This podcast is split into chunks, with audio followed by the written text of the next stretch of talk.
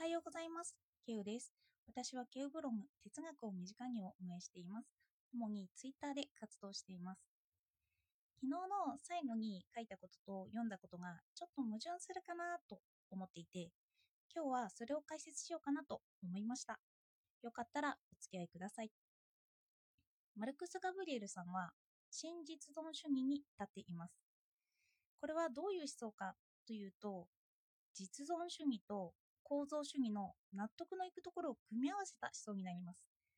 用語出てきてますけど、簡単な言葉で説明していきますね。まず実存主義というのは私の考えです。絶対王政だとか人は何かに従わされてきたんですけど、それから解放するときに使われた思想です。人には尊厳があるし、人には考えがあるし、私は私だというような考え方です。これにより人間という基本的人権を備えた人が出来上がったんですよね。でも時代はずっと絶対王政などの従わされていた時代だったんですよ。そしてその時代はまた戻ってきます。構造主義という考え方です。私たちは尊厳を持っているし、私個人の考え方はあると思う。でもその考え方は何なんだろうという時に、その私の考え方に焦点を当てて見ていくと、私のものだと思われていた思想はよくよく見てみると、地域だとか国家だとか何かの枠組みの中でしか考えられていないということに気がつきます。最も言うのは言葉ですよね。言葉の規則があって、その言葉に従っている。私たちは何か従うものを作り上げます。今までは絶対王政だとか見えるものに従ってたんですけど、実はそれは見えないものでもあったんですよ。とりあえず従うものを作り上げているという点が構造主義にはあるんですよね。人間は完全に自由ではないというような疑似意識だとか時代を覆っている思想ですよね。私たちはそれに影響を受けているんですよ。もっと言えば、人はその常識だとかで作り上げられていると。だから構造主義で言えば、私固有の考えなんてないということになります。あったとしても、それは差異の中でしか存在しないよという思想なんです。差異なので、ちょっと動かせば、私固有ではなくなってしまうというような、そんな感じですね。私が何か思想を思いついたとしても、それは思わせられている。環境が私にそう思考するように言ってきたといったような表現になってきます。構造主義では人は何かに従っています。それは自分が作り上げた自分かもしれないんですけど、従うものを作っているということですよね。だから完全には自由ではない。そして構造主義に染まった世界では、私なんてというように私が軽視されてしまいます。それを克服しようと考えたのが新実存主義です。事実は存在している。だから私は存在していると考えるんですよ。でもこれで言うと、架空上のキャラクターも存在していると考えます。マリオブラザーズも存在しているし、ユニコーンも存在しています。昨日言っていた言葉のパラドックスを前提で引き受けるといったような態度です。私たちはユニコーンは実際に存在していないとも言えるし、ある意味では存在しているよと言えますよね。だって頭で思い描いているから、そこには存在しています。この言葉のパラドックスを受け入れるということが新実存主義にもなってきます。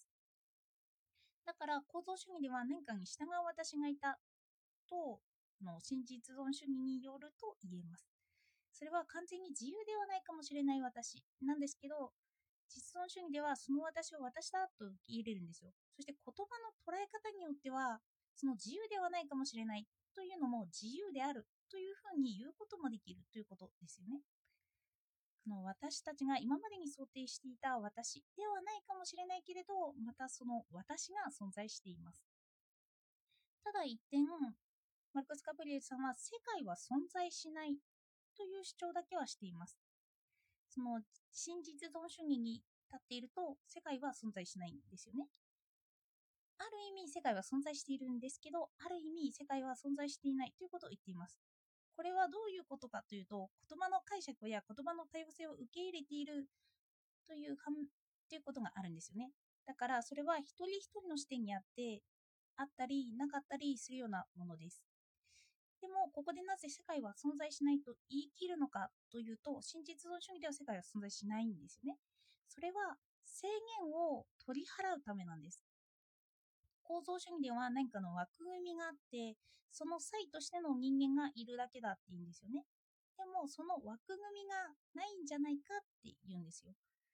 枠組みを取り払うと、その枠組みに従っているという私はいなくなりますよね。とすれば、従っているものがなくなるという点で、自由な私が出てきます。私はユニコーンもいるよということもできるし、いないよということもできる。ここでの言葉のパラドックスを受け入れて、そう発言できるんですよね。各個人の解釈によってくるんです。個人の考えがそこにあるようになります。だから、マルクス・ガブリエルさんの思想が難しいのは、言葉だけでは捉えきれないからですよね。私たちはある時はユニコーンがいるという人になりますけど、ある時発言する時はいないと発言します。そしてこれはどちらも正しいとなるんですよね。本当、時と場合なんて言いますけど、どのカテゴリーに私がいるかによって、それが存在したり、存在しなくなったりするんですよ。会議とか議論の場でユニコーンがいるよと主張すると、その時と場合には合っていないかもしれませんよね。さらに言えば、世界は存在しないというのは、マルクス・ガブリエルさんの新実存主義に属しているからこそ、そう発言ができるんですよ。まず前提として、枠組みはないよ、従っているものはないよというのが基本的な前提になってくるんじゃないかなと私は思っています。他の主義に属している場合はそうは言わないですよね。世界は存在するというふうに言えたりします。でも、実存主義では多様性を受け入れています。ただ、世界は存在しないというのは多様性を受け入れる前提ですよね。従っているものがないよという、この意味は人間を従えているもの、人間ではなくしているものは存在しない。そして人それぞれの視点は存在していると言っています。例えば、誰かが間違った発言をしたとします。でも、その間違った発言はその人にとっては正しいと言えますよね。その人は正しいと思って発言したからです。それを聞いた側はどうして間違っていると感じたんだろうということを分析します。すると、その人が属しているカテゴリーに気がつくということです。となると、マルクス・ガブリエルさんの新実存主義に立った場合、誰一人として間違っているということが言えなくなるかもしれません。多様性を受け入れるからです。だから、言葉は存在しないし、言葉は存在するという両方を受け入れることができるんですよね。でも、多様性を受け入れる前提として、私たちが使っている前提とか枠組みをないものとして捉えます。間違っていると感じた場合、私がその言葉の定義を取り違えている場合すらあるということですよね。この人の視点、この人の受け取っている見方で判断すれば正解になるんだと受け入れます。発言を聞くときも、このカテゴリーに属しているからこう言ってるんだ。何か引っかかるけど、こうやって捉えているから正解としているのか。と考えられます。マルクス・ガブリエルさんの発言は極端に見える時がありますよね。その時は何かを基準に捉えているんですよ。自分の中のそういう倫理や道徳を明確なものとしてある。そのあるものを基準にして考えていくと、こう主張することができる。そして哲学は論理でもあるので、それによって説得させることができる。私たちはそれを間違っていると考える場合、自分で論理を考えて主張できるんです。相手に受け入れてもらうためには、相手のカテゴリーを見極めて、そのカテゴリーに従いながら話すと、議論はしやすくなりますよね。なので、マルクス・ガブリエルさんは書いてあることをそのまま信じる読み方だと理解が難しいんですよね。